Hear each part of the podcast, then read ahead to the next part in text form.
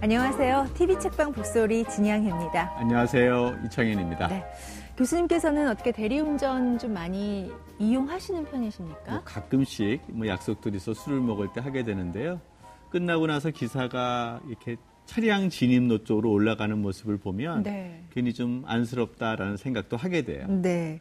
요즘 대리기사로 활동하시는 분들의 절반 이상이 투잡 쪽이라고 합니다. 삭감된 연봉을 채우려는 직장인들이나 가게세를 벌러나온 자영업자들이 참 많다고 하는데요. 네. 아무래도 한 가지 일로는 생활을 좀 영위하기가 어려운 우리 사회를 좀 반영하는 게 아닌가 하는 네. 생각합니다. 네. 저녁이 없는 삶 이런 것들을 잘 대변하고 있다고 생각이 드는데요. 어쩌면 우리 시대의 아버지의 모습들이 고스란히 담겨 있는 게 아닌가 생각이 들고요.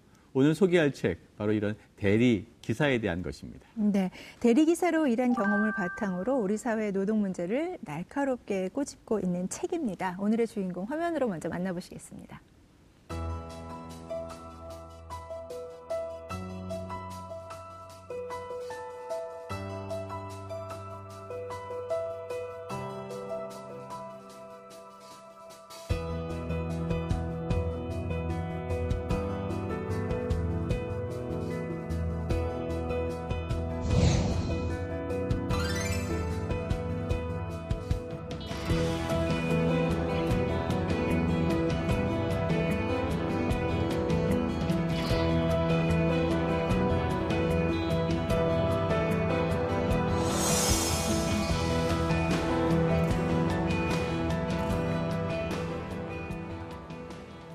네, TV 책방 북소리 오늘의 주인공입니다.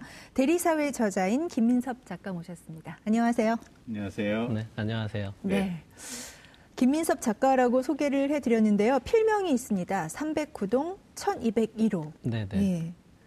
이름 대신 이렇게 필명으로 자, 처음에 활동을 하신 이유가 있습니까? 어, 왜냐하면 그 제가 대학원생 시절과 시간 강사 시절을 거의 모두 보낸 그 방의 그 호수거든요. 네. 어, 학교에 그럼 무슨 연구실 번호입니까? 아니요, 제가 살았던 원룸에. 아. 네, 그런데 음, 그 책을 쓰기에 가장 어울리는 필명이겠다 싶어서 그냥 그다지 고민하지 않고 그것으로 골랐고 네. 어, 굳이 필명을 사용한 건 이제 아무래도 제 저에 대한 이야기이고 제가 속한 어떤 공간에 대한 이야기다 보니까 특히 저는 그 책을 내고서도 계속 대학에서 연구도 하고 강의도 하고 싶었거든요. 음. 그런데 그 책을 썼을 때 아무래도 여러 가지 부담이 있겠다 음. 싶어서 음, 네, 굳이 그런 필명을 사용을 했죠. 그렇군요. 사실 김윤섭 작가를 세상에 알린 게 나는 지방대 시간 강사다. 아, 예. 지방시 뭐 이런 얘기들이 있는데요. 이게 어떻게 보면 지방시의 2탄 같기도 한데 대리사회 네. 어떤 책의 내용입니까? 사실 지방시의 연작이라고 생각하고 쓴 책이기도 하고요. 지방시가 그동안 저의 과거와 현재까지였다면 이 책은 온전히 현재를 담고 있는 그런 음. 책이고 사실 그 책을 지방시라는 책을 쓰고 대학에서 나왔잖아요. 어, 정말 좀 막막하고 사실 좀 많이 외롭더라고요. 음. 이제 글을 계속 써야겠다 생각은 했지만 음, 어떻게 살아야 될지 잘 모르겠더라고요. 근데 그 중에 가장 힘들었던 게 어쨌든 저는 가장으로서 또 아내와 아이를 부양해야 했기 음. 때문에 사실 많은 분들이 책을 쓰려고 대리운전을 시작했고 그래서 음, 어떤 기획으로서 대리사이라는 책이 나온 게 아니냐라고 네. 하시는데 사실 그런 생각은 없었고 정말로 일단 시작은 생계 때문에 예. 대리운전을 시작을 했어요. 네. 그리고 이제 운전을 하면서 어느 순간 아 책을 써도 되겠는데라는 음. 생각이 들었고 음. 이제 그것을 이제 대리사회라는 책으로 냈죠. 그래서 뭐 지방시라는 책에 어, 그 이후 연작이라고 음. 보셔도 좋을 것 같아요. 근데 저는 이게 확실한 어떤 그 결심의 작품이라는 생각이 드는 게요. 네. 필명으로 309동 1201호를 쓰셨고 이 필명으로 작업한 책이 많은 사람들의 호응을 얻었잖아요. 근데 이 필명이 갖고 있는 분명히 힘이 있을 텐데 그것을 내려놓고 본명으로 이제 활동을 시작하신 거잖아요. 네, 네. 어, 그것도 쉽지 않으셨을 것 같아요. 어, 사실 김민섭으로서 그 이후의 이야기를 좀 새롭게 쓰고 싶다라는 생각이 들었거든요. 그 필명을 계속 가져가고 싶기도 했지만 조금은 그 연장선상에서 하지만 새로운 글을 쓰고 싶다. 어, 만약에 지방시의 다음 글이라고 하면 지방시에서 제일 화제가 됐던 게 맥도날드에서 일하면서 대학에서 강의를 했다더라 이런 게 상당히 좀 자극적으로 소비가 됐거든요. 맥도날드에서 일하게 된 것이 우연인지 필연인지 나는 아직 잘 모르겠다. 하지만 내가 대학과 이별하게 된 직접적인 계기가 된 것은 분명하다. 노동하는 동안 맥도날드는 나를 노동자로 대우해 주었다. 특히 건강보험 직장 가입자임을 증명하는 우편물이 눈물겨웠다. 월급에서 꼬박 빠져나가는 14,000원으로 나는 처음 가족을 피부양자로 둘 수 있었다. 그 밖에도 아이의 돌잔치에 맥도날드의 명의로 축의금이 입금된다거나 명절이면 본사에서 나온 선물이 사물함에 들어있다거나 했다. 그럴 때면 나는 당황스러웠다. 언젠가 점장에게 저한테 왜 이렇게 잘해주나요? 라고 물었다. 그는 저희는 법을 지키는 것 뿐이에요. 라고 간단히 답했다. 우문의 현답이었다. 월 60시간 노동하는 것으로 나는 법에 명시된 노동자의 권리를 모두 보장받았다. 노동하는 한 인간에게 허락되어야 할 그 당연한 감각을 대학에서는 한 번도 느껴보지 못했다. 그러니까 노동 네. 현장으로서 두 그러니까 시간 강사 그리고 맥도날드의 아르바이트생 차이가 있습니까? 어떤 차이가 있습니까? 저희는 전자가 훨씬 좋을 것 같다라는 막연한 생각을 했는데 그게 많은 독자들에겐 충격이었던 것 같아요. 음. 대학에서 강의하고 연구하는 건 정말 즐거운 일이었어요. 어, 논문 쓰는 일도 좋았고 학생들과 함께 강의실에서 음. 제가 배운 것을 이야기하고 저도 배우는 시간이었기도 했고 정말 좋았는데 어, 맥도날드는 제가 물류와 차이를 했거든요. 상당히 힘든 일이었어요. 음. 그래도 빼먹을 수 없었던 게 일주일에 제가 한 시간이라도 지각을 하면 그 달에 건강보험이 보장되지 않으니까. 음. 그런데 이상한 게 어, 저, 저의 가족의 어떤 사회적 안전망을 보장해주는 쪽이 대학이 아니라 맥도날드였던 것이죠. 음. 그리고, 아, 노동하는 한 사람은 대한민국에서 근로기준법을 적용받고 음. 어느 사회적 안전망을 보장받아야 한다라는 그 당연한 노동자로서의 감각을 대학에서 느껴본 적이 없는데 오히려 맥도날드에서 느끼게 된 거죠. 상당히 충격이었어요. 왜냐하면 대학이라는 공간은 제가 알기로 대한민국에서 아니 우리 사회에서 가장 합리적이고 상식적인 그리고 책임을 가진 공간이 되어야 하는데 왜 거리의 편의점이나 패스트푸드점에서도 노동자에게 보장하는 것들을 대학에서 하지 않을까? 그때 처음으로 대학이라는 공간에 물음표를 어, 가지게 된 거죠. 사실은 대학에 있는 사람의 입장에서 본다면 참 가슴 아픈 지적인데요. 어떻게 지식을 만드는 공간이 햄버거를 만드는 공간보다 부조리할 수 있을까? 이러한 책을 만들게 되면서 결국은 내부 고발자 아니냐라는 그런 비판도 있고 지적도 있었을 텐데 이런 것들을 어떻게 뭐 이겨냈을까요?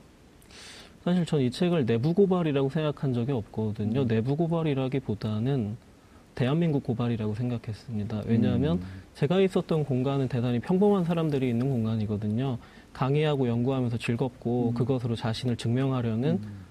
어, 성실한 사람들이 있었던 곳이고 저도 그 일원이었고 하지만 대한민국의 가장 평범한 공간에서 제가 받았던 여러 가지 처우 그것은 어떤 사적으로 들어온 것들이 아니거든요. 음. 그거는 시스템과 구조에 따라서 음. 제가 그 공간에서 그러한 상황에 처했던 것이지 그래서 그러한 이야기를 쓰면서 이것은 대한민국의 모든 대학과 대학원이 가지고 있는 그러한 문제라고 생각을 했어요. 음. 어, 내가 특별히 그 공간에서 박복했던 것이 아니라 음. 대한민국의 모든 대학의 대학원생 젊은 연구자들은 지금 크든 작든 이러한 삶에 처해 있다라는 음. 것이죠.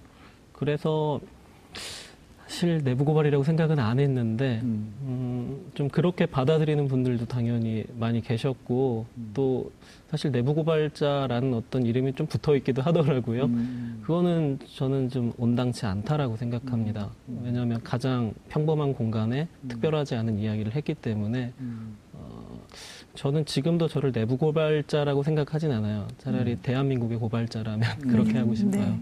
신자유주의의 끝단에 바뀌고 있는 게 대학이고 네네. 대학에서 노동자들이 사대보험을 보장받지 않고 아이들이 가르치고 있고 그 비중이 점점점 늘어나고 있다는 것은 우리가 반성하지 않으면 안 된다라는 생각이 드는데요. 자, 그러면 대리사회라는 게 이게 지방시의 연작이라고 아까 말씀을 하셨는데 이렇게 해서 대리기사가 된, 그러니까 즉 시간 강사에서 대리기사가 된 특별한 계기가 있었던 건가요?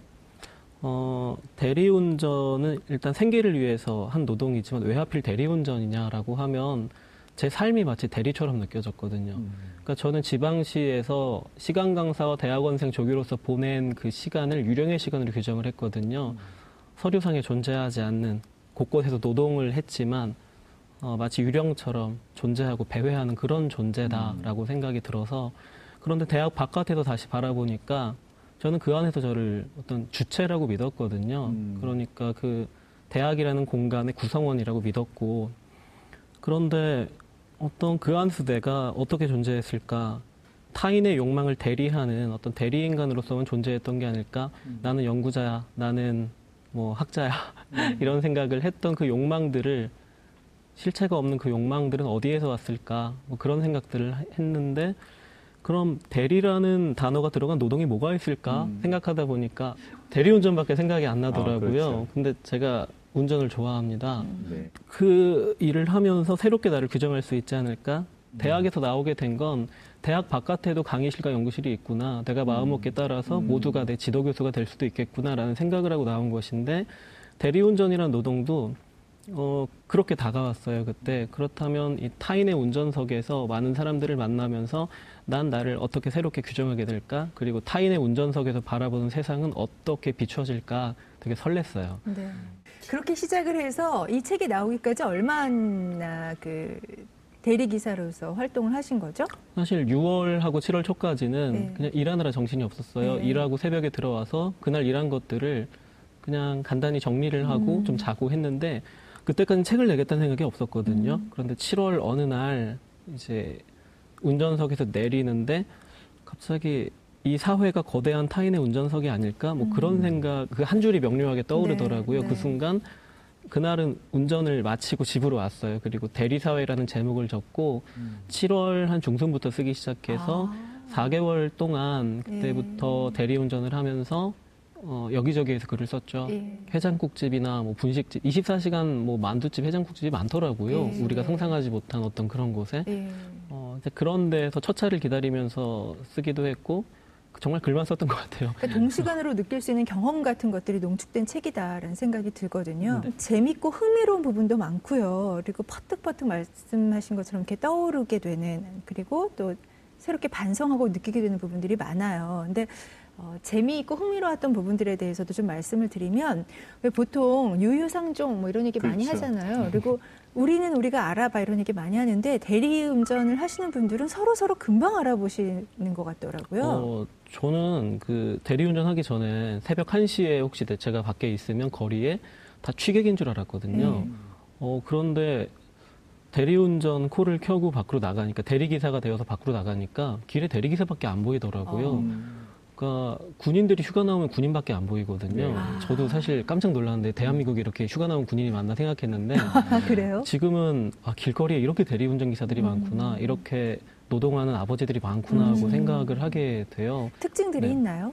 예전엔 몰랐거든요. 음. 예전에는 그냥 아 저분은 뭔가 좀 핸드폰을 가지고 쥐고 있으니까 음. 아니면은 좀 백팩을 가지고 있으니까 저 백팩에는 아마 약간의 물과 보조 배터리와 뭐 그런 것들이 들어있겠지 그냥 그렇게 생각을 하는 거죠. 그런데 지금은 그냥 알아보는 눈이 생겼어요. 음. 뭐냐면 그 우리는 길거리에서 핸드폰을 많이 들고 있잖아요. 들고서 SNS나 아, 아, 니면 웹툰을 예, 본다거나 예, 예. 신문 기사를 보고 댓글을 본다거나 그런 일을 많이 하시잖아요. 네, 네. 대리운전 기사들은 언제나 핸드폰을 들고 있어야 해요. 네. 그리고 언제 어떤 콜이 들어올지 모르기 때문에 음. 예를 들어서 가장 인기가 좋은 건 강남으로 가는 콜이거든요. 음. 바로 다시 이어서 일을 할 수 있으니까.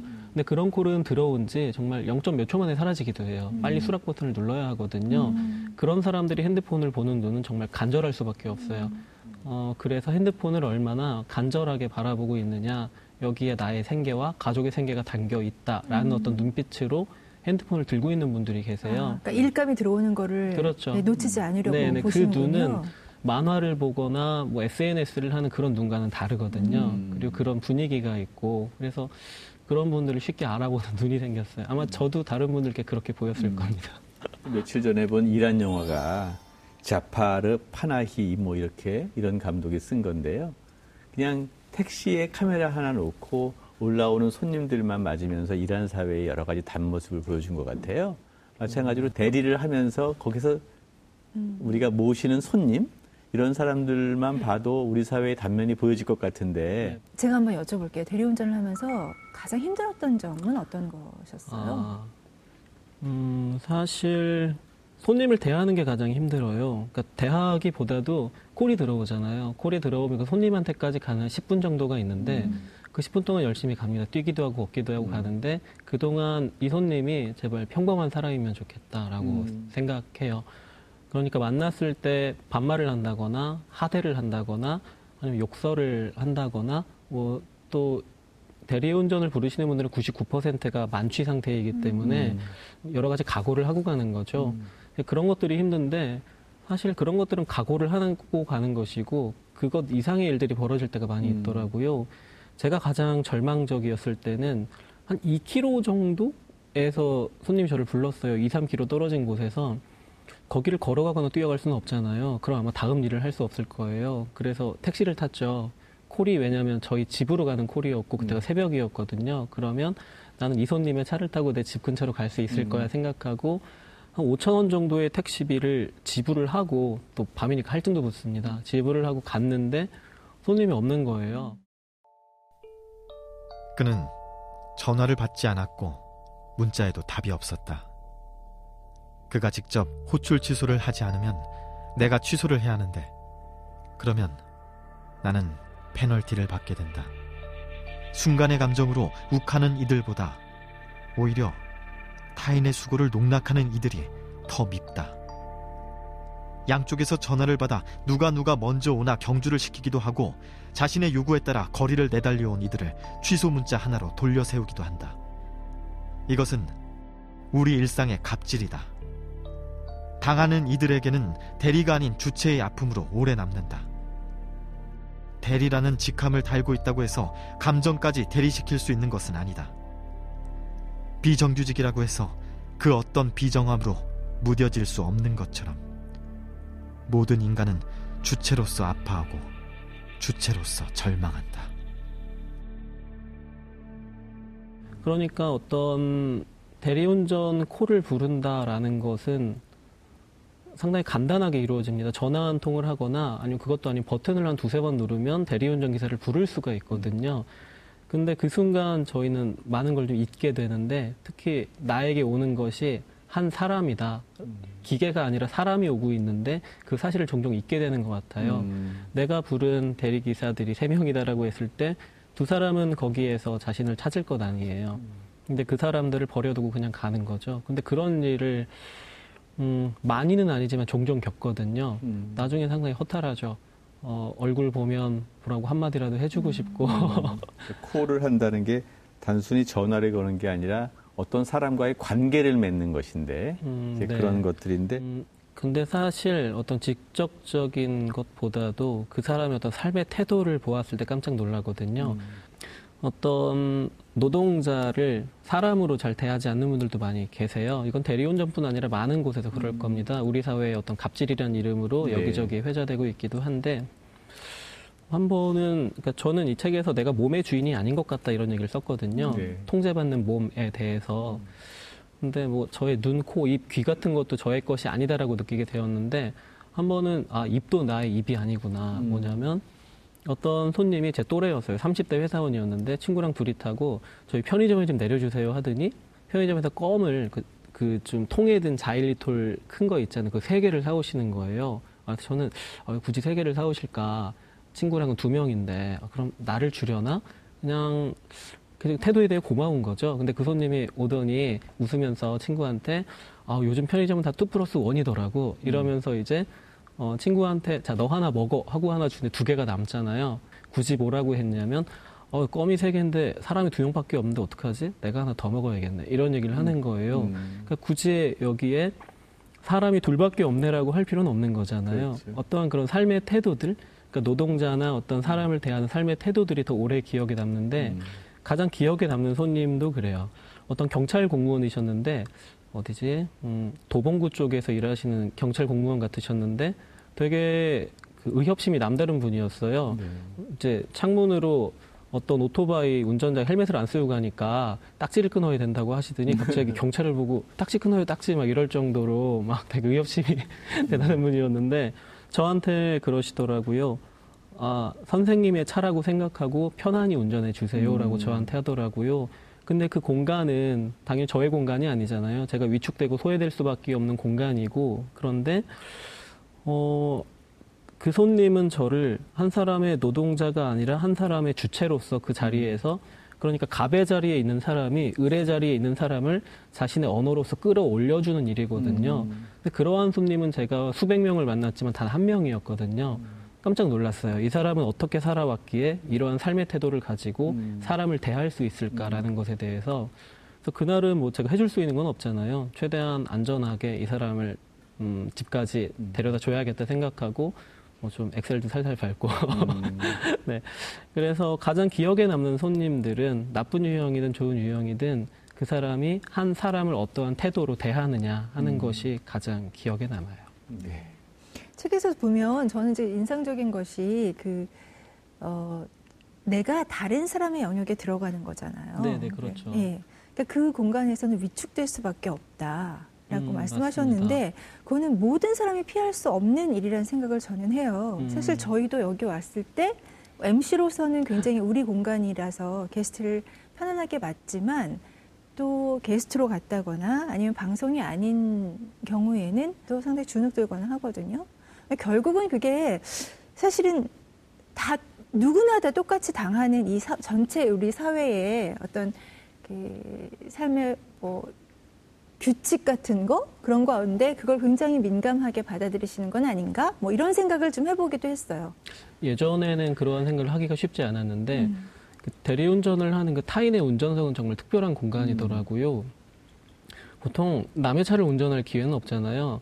타인의 주방에서 내가 음식을 할 일이 별로 없는 것처럼. 음. 그런데 그 공간에 있으니까 아, 어떤 주체가 될 수 없는 사람들, 초대된 사람들 혹은 초대받지 않고 온 사람들, 특히 노동하는 사람들이 어떠한 어, 통제를 받고 있는가 하는 것들이 좀 느껴지더라고요. 책에 쓰긴 했지만 우선 몸의 통제고요. 내 몸을 거기에서 어떤 마음대로 움직일 수 없다라는 것, 음, 그리고 말의 통제가 있겠고 나아가서 그것이 생각의 통제를 불러오더라고요. 그런데 왜 대리운전 기사들은 말수가 적고 택시 운전 기사들은 자신의 이야기를 이렇게 할까 생각해봤는데 어, 알겠더라고요. 운전을 계속 하다 보니까 음, 대리운전 기사들은 타인의 운전석에 음. 그러니까 상당히 초대받지 못한 사람이랄까 타인의 소중한 공간에 침투한 그러니까 마치 타인의 부엌에서 요리를 하고 있는 그러한 사람인데요.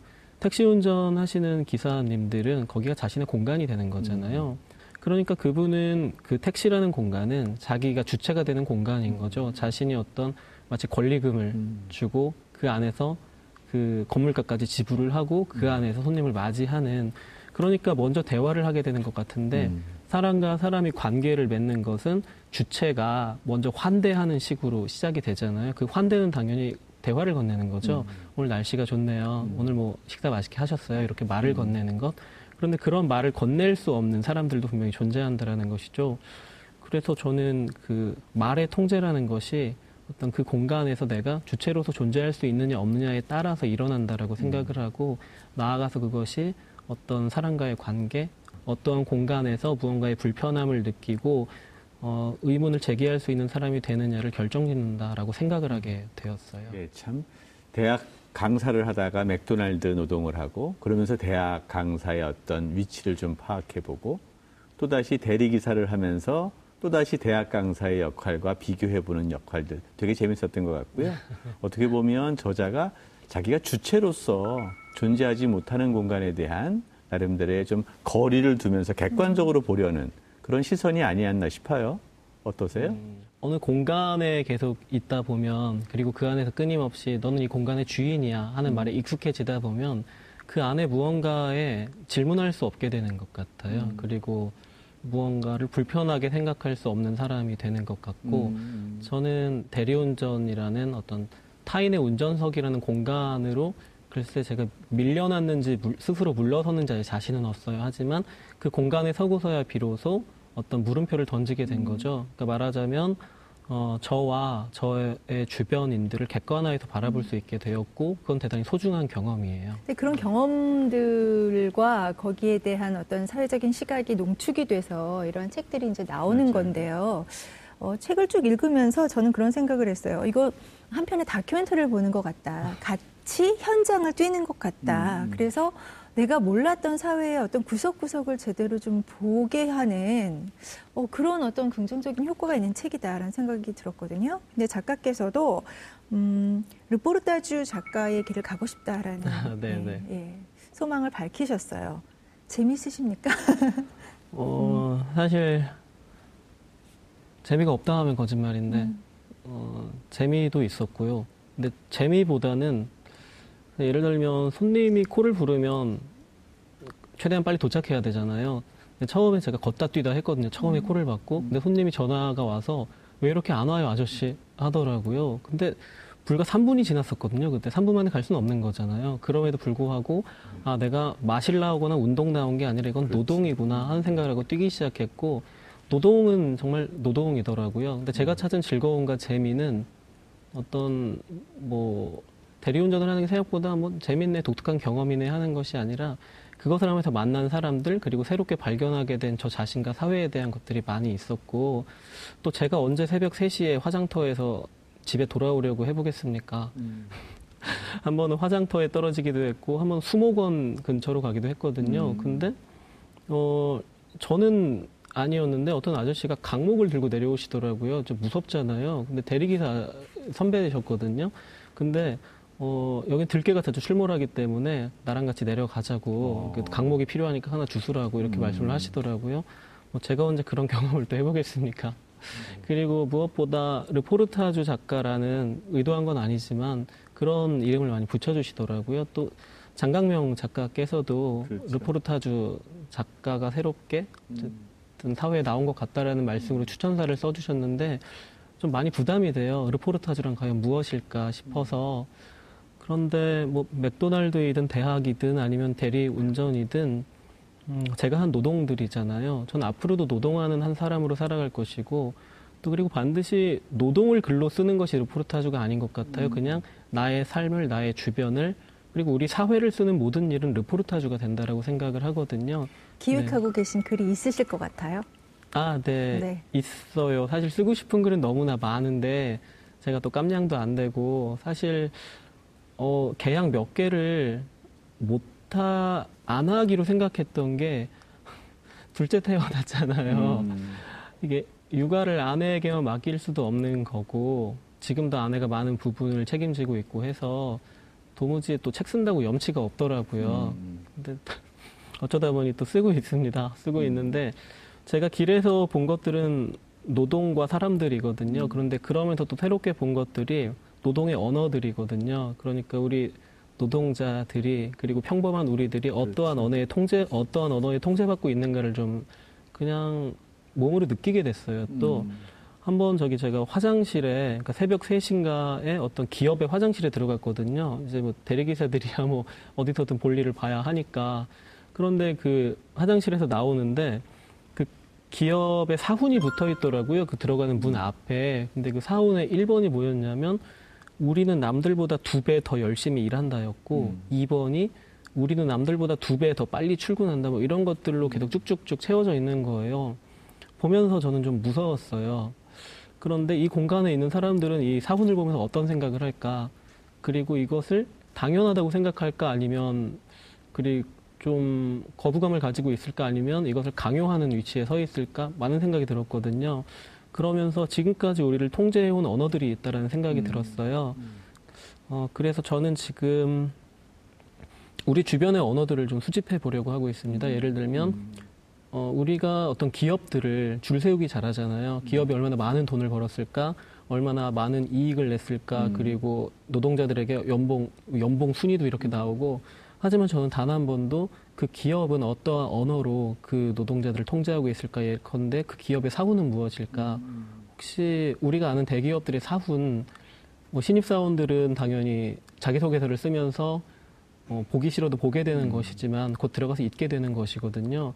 근데 저희는 우리 사회의 많은 그 뭐 몇백 대 기업 이런 기업들이 어떠한 사훈으로 그들을 통제하고 있는지 알지 못하거든요. 그리고 또 구인 공고 같은 것들을 보면 우리가 아는 많은 기업들이 있잖아요. 특히 뭐 거리에 대기업들이죠. 패스트푸드점들 아니면 뭐 편의점들, 화장품 가게들 그러한 서비스 업종에서 사람을 뽑을 때 어떤 언어로 뽑고 있는가, 그들이 사용하는 품위는 무엇인가, 용모 단정은 무엇인가, 어떤 그러한 언어들이 우리들을 어떻게 통제하고 있는가, 뭐 사훈, 가훈, 교훈, 급훈 정말 많은 자기 자신의 훈들이 있잖아요. 그래서 제가 그것들을 르포르타주의 언어로서 그 훈의 언어들을 한번 좀 글로 써보고 싶다라고 지금 생각하고 있고 쓰고 있어요. 네, 네. 제 생각에는 뭐 한 3분의 2는 쓰신 것 같아요. 그렇죠. 말씀으로도 예. 이렇게 말씀을 하시는 거 보면 이미 사실은 예. 대학을 나가서 사회를 바라보는 게 사회가 너무나 중요한 우리 사회학 연구의 대상인데 문학을 한 사람이 되게 언어에 대한 센스가 있어서 훈에 대한 이야기를 쓴다라는 생각이 들고요. 언어가 사실 사람을 통제하는 기능이 되게 강하잖아요. 그래서 기업이 어떻게 직원들을 말로 통제하는가 이런 것들은 그 다음 책이 훨씬 더 베스트셀러가 되지 않을까 생각도 드는데요. 고맙습니다. 앞으로 뭐 근데 이런 거 계속하면서도 대리 기사는 계속 하실 건가요? 음, 사실 제가 대리운전이든 맥도날드든 무엇이든 해야겠다라기보다는 그때 제가 생계를 위해서 음, 우연히 다가온 것들이거든요. 근데 그러한 것들을 앞으로도 좀 놓치지 않으려고 해요. 그래서 대리운전은 뭐 간헐적으로 하고 있어서 어떤 분은 이 TV를 방송을 보시고 대리운전 기사를 호출했을 때 저를 만나거나 아니면 저를 만난 대리기사들을 많이 만나시게 될 겁니다. 그리고 음, 어떤 노동이든 저에게 찾아온 것들을 하다 보면 또 그것이 하나의 저를 규정하는 우리 사회를 바라보는 하나의 글이 되지 않을까 기대하고 있어요. 네. 아마 그 많은 작품들을 위해서라도 쉬지 않고 그럼요. 여러 가지 그 노동 현장에서 어, 일을 하고 계시고 또 그 현장에서 느끼는 것들을 저희한테 알려주실 것 같다는 생각을 합니다. 기대하겠습니다. 아, 저희 프로그램의 이제 마지막 질문입니다. 아, 네. 아, 네. TV 책방 북소리 공식 질문은요. 내 인생의 한 구절입니다. 예. 김민섭 작가가 네. 가슴에 담고 있는 한 구절 있으시면 네, 나눠주셨으면 좋겠습니다. 아, 사실 되게 고민했거든요. 인생의 한 구절이라 하니까 너무 고민이 되는 거예요. 함부로 말하면 안 될 것 같고. 음, 제가 고등학교 때 문학 선생님이 정희성 시인이셨거든요. 네. 저문강의 사불식구로 유명하신 네. 그걸 낭독해 준 일이 있으세요. 근데 정말 왜소한 노인이 들어왔는데 저희 그때까지 저 사람은 누구지 하고 있었는데 시를 읽는 낭독하시는데 정말 쩌렁쩌렁 그리고 어 막 눈에서 빛이 나오시더라고요. 저희가 다들 압도되어서 낭독이 끝나고 일어나서 박수를 쳤어요. 그 남고 어, 고등학생들이 말도 안 되는 일이잖아요. 물론 박수 치고 곧 다시 쓰러져서 자는 친구들이 많이 있었지만 근데 그 선생님께서 되게 수줍은 얼굴로 새로운 시집이 나왔다고 시를 찾아서라는 시집을 갖고 들어오신 일이 있거든요. 그때 타지말이라는 시를 낭독해 주셨는데 그 시가 그때 많은 고등학생 그들에게 그리고 특히 저에게도 많은 좀 영향을 줬거든요. 그 시 중에 한 구절이 아직도 제 좀 인생의 한 구절로 남아 있는데요. 그 선생님께서 타지마할을 보고 오셔서 쓴 시예요. 그런데 아름다운 이여 나는 가난하여 시의 작은 집을 짓네 라는 구절이 있었거든요. 타지마할 무굴 제국 황제 샤자한이 20년 넘는 세월 바쳐 사랑하는 이를 위해 지은 황홀한 무덤 타지마할 아름다운 이여 나는 가난하여 시의 작은 집을 짓네 내 마음 한 켜 한 켜 쌓아 올린 타지마할 사실 뭐 저희가 타지마할 같은 집을 선물할 수는 없지 않습니까? 음. 대신 뭐 시의 작은 집, 시집이든 소설집이든 또 저는 그때도 좀 글을 쓰겠다고 막연히 생각하고 있었거든요. 언젠가 나의 소설집을, 시집을 그 어떤 글의 집을 누군가에게 선물할 수 있으면 좋겠다 생각을 했어요. 계속해서 좀 글을 쓰고 어, 저의 글의 작은 집을 선물할 수 있으면 좋겠어요. 그게 제 인생의 구절입니다. 아우, 좀 뭉클했어요. 네, 글의 집. 참 너무 멋지고요. 지금 모든 작업들이 어쩌면 자신만의 글의 집을 만들어가는 과정이 아닌가 생각이 들고요. 그런 고맙습니다. 글의 집으로 우리 사회가 조금 더 좀 윤택해지고 좀 더 바람직해졌으면 좋겠네요. 고맙습니다. 네. 오늘 아주 즐거운 시간이었고요. 더 생생한 현장의 이야기 갖고 나오시는 시간 기다리겠습니다. 네, 책 색다른 시선을 만나다 TV 책방 북소리 오늘은 대리사회의 저자인 김민섭 작가와 함께했습니다. 즐거운 시간이었습니다. 네, 고맙습니다. 감사합니다. 고맙습니다.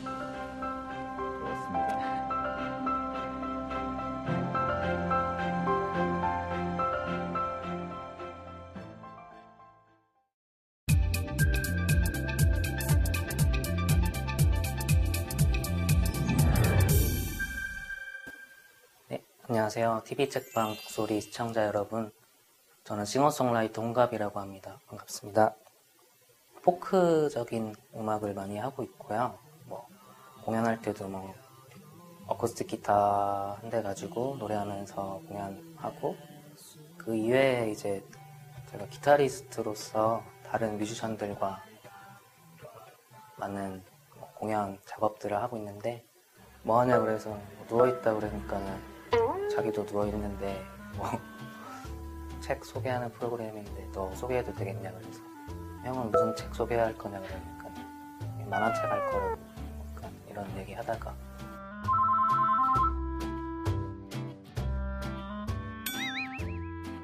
오늘 추천해드릴 책은 그 무라카미 하루키의 달리기를 말할 때 내가 하고 싶은 이야기라는 에세이, 회고록 이런 책입니다.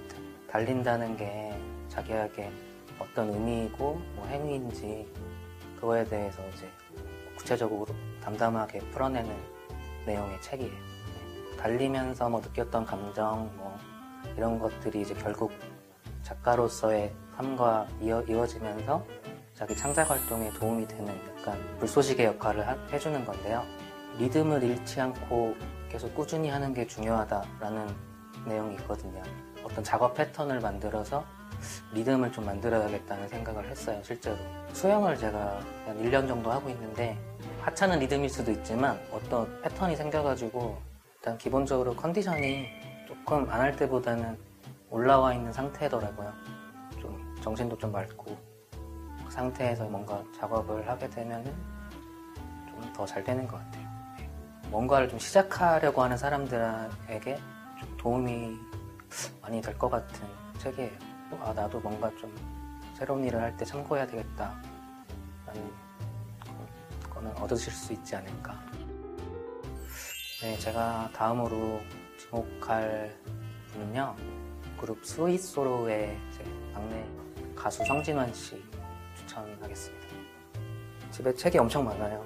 그래서 뭐 친하기도 하지만 책을 많이 읽는 사람이 아닌가 그런 생각이 들어서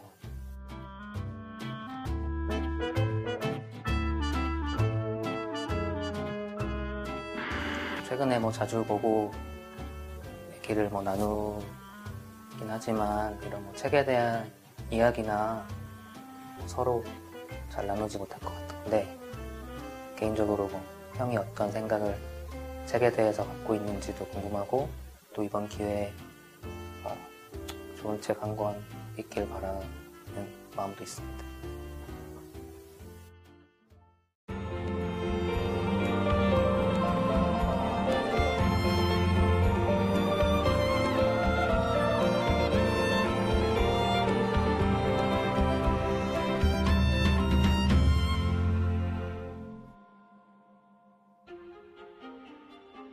광복 후 눈 오는 겨울밤 세 명의 남자가 한 집에 모여 있습니다. 이들은 신중한 얼굴로 시 이야기를 하며 원고를 고르고 있는데요.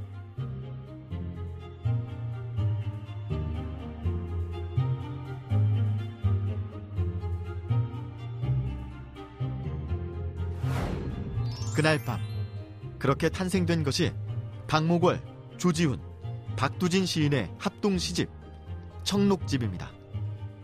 이 시집은 해방 직후 정치적 혼란기에서도 생명 감각과 순수 서정을 탐구한 전통 서정시의 중요한 성취로 손꼽히는데요. 이 시집이 만들어진 곳은 조지훈 시인의 집입니다. 그곳은 어디일까요? 예부터 문인들이 사랑한 동네이자 한양도성의 북쪽 마을이라 해서 이름 붙여진 성북동입니다. 이곳에서 조지훈 시인이 살았던 곳은 60번지 44호로 계량 한옥에서 약 30년간 살았다고 합니다. 하지만 현재 그의 집을 보긴 어렵습니다. 1998년 집이 헐리고 그 자리에 다세대 주택이 들어섰기 때문인데요. 시인의 집터임을 나타내는 비석만이 쓸쓸히 남아있을 뿐입니다.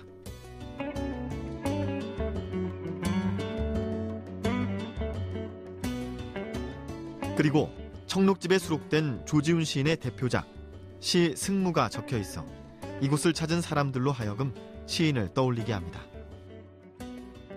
고향인 경북 영양을 떠나 이곳에서 30년간 머무르며 문학을 꽃피운 조지훈 시인.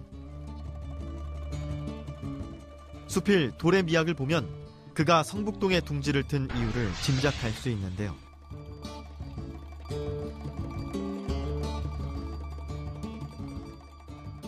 성북동은 어느 방향으로나 5분만 가면 바위와 숲이 있어서 좋다.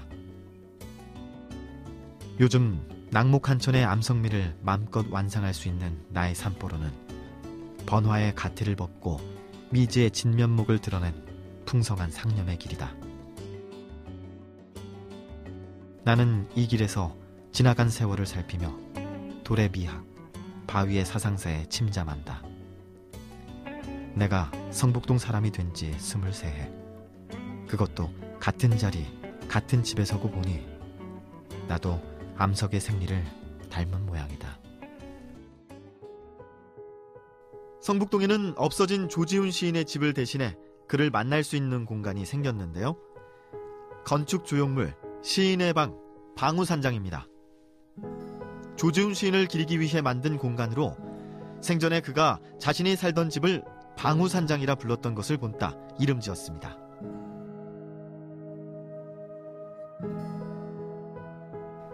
작지만 알차게 꾸며진 시인의 방, 방우산장의 의자는 생각의 공간을 형상화한 것이고요.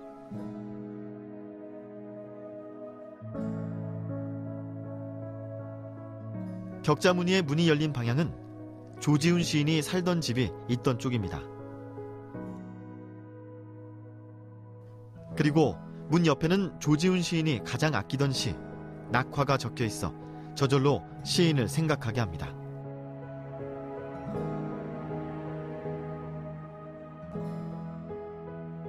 꽃의 지기로선이 바람을 탓하랴.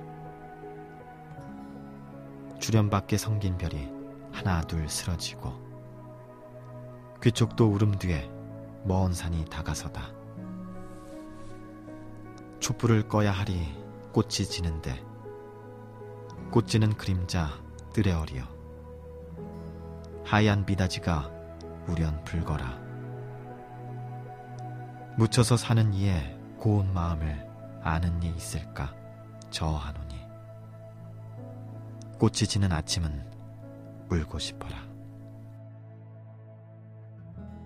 아름다운 자연이 결국은 조지훈 시인의 승무라든가 낙화라든가 뭐 이런 작품도 나왔을 거고 우리가 이 공간을 보면서 여기에도 물론 있겠지만은 그 조지훈님의 뭐 이러한 작품들을 한 번씩 읊고 지나가는 그러한 여유 있는 공간이 되었으면 좋겠다 하는 생각입니다.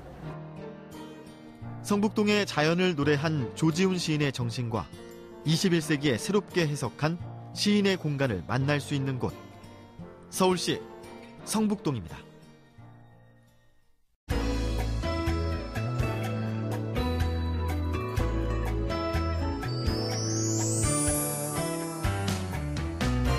안녕하세요. 문학평론 쓰는 허입니다. 부산에는 인디고 서원이라는 특별한 서점이 있습니다. 인디고 서원이 특별한 서점인 이유는 이곳에서 책만 파는 것이 아니기 때문인데요. 2004년에 개점한 인디고 서원은 청소년을 위한 인문학 서점으로 청소년들이 같이 책을 읽고 토론하는 배움의 공간이 되어주고 있습니다. 여기에서 실천적인 삶 공부를 하고 있는 청소년들이 쓴 책을 한 권 소개하려고 하는데요. 정의로운 세상을 만들어가자는 외침을 담은 가난한 사회 고귀한 삶입니다. 서문을 쓴 이윤영 선생은 이 책의 요지를 잘 설명하고 있는데요. 한번 읽어보겠습니다. 이 책의 저자는 아주 평범한 대한민국의 청소년입니다. 그들이 가진 특별한 점은 부산 남천동 학원 골목가의 작은 서점인 인디고 서원에서 매주 한 권 이상의 책을 읽으며 함께 토론하고 글을 쓴다는 것입니다. 이들은 주어진 문제에 답을 찾는 시험 기계가 되기보다 자기 삶의 주인이자 이 세계에 책임 있는 시민으로서 무엇을 할 것인지 생각하는 인간이 되길 꿈꿉니다. 이 책은 총 3개의 부로 구성이 되어 있습니다. 1부는 살아있는 민주주의를 위한 청소년의 목소리, 2부는 고통의 기원에서 다시 시작하기. 3부는 마이디어 민주시민인데요. 여기에는 우리나라의 억압된 민주주의를 부활시키고자 하는 새로운 희망이 담겨 있습니다. 자기 삶의 주인으로 책임있는 시민으로 살고자 하는 청소년들의 의지가 이 책 곳곳에 새겨져 있어서 그렇습니다. 앞으로 인디고 서원에서 성장한 청소년들이 우리 사회를 더 나은 민주주의 사회로 만드는데 공헌하리라 확신합니다. 그 출발이 될 이 책에 여러분이 많은 응원을 보내주셨으면 합니다.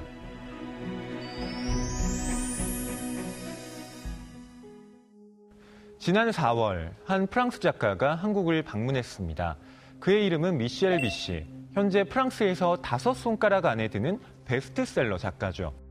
그는 2012년 비행기 사고에서 유일하게 살아남은 아이의 비밀을 둘러싼 소설 그림자 소녀로 엄청난 성공을 거두게 되는데요. 인상파 화가 모네의 그림 수련을 모티프로 한 소설 검은 수련도 대중과 평단의 지지를 받았습니다. 그런 미셸 뷔시의 또 다른 작품이 한국에 번역되었는데요. 절대 잊지 마라는 장편 소설입니다. 이 책의 주인공은 30살 청년 자말인데요. 그는 아랍인이고 온전한 다리가 한쪽밖에 없습니다. 다른 한쪽 다리는 의족이죠. 그렇지만 자말은 몽블랑산의 ultra trail 완주를 꿈꾸고 있습니다. 이 경주는 총 길이 168km, 46시간이나 계속되는 가혹한 레이스죠. 자말은 훈련차 노르망디에 있는 해안 마을에 옵니다. 매일 달리기 연습을 하던 그는 어느 날 철조망에 걸린 붉은 스카프를 발견하게 되는데요. 그 스카프를 손에 들고 가다 자말은 절벽에 위태롭게 서 있는 한 여자를 보게 됩니다. 그는 스카프를 던져 그 끝을 잡고 안전한 이쪽으로 오라고 여자를 설득합니다. 하지만 여자는 자기 쪽으로 스카프를 잡아당기고는 허공으로 떨어져 버립니다. 자말이 보기에 여자는 분명 자살을 택한 거지만 이상하게도 많은 정황이 자말을 범인으로 몰고 갑니다. 게다가 절벽 아래로 추락한 여자는 그 스카프를 목에 두른 상태였는데요. 이게 도대체 어떻게 된 일일까요? 이제부터 흥미진진한 서스펜스와 짜릿한 반전이 계속 펼쳐지는데요. 그 재미를 여러분이 직접 누려보시길 바랍니다.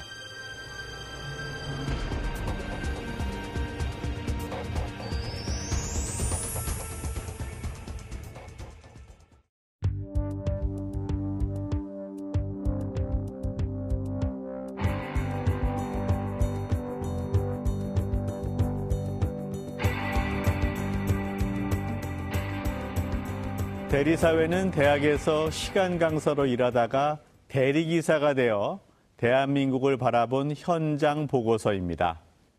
저자는 대리기사를 하면서 대리운전에 나타나는 사회적 통제를 경험합니다.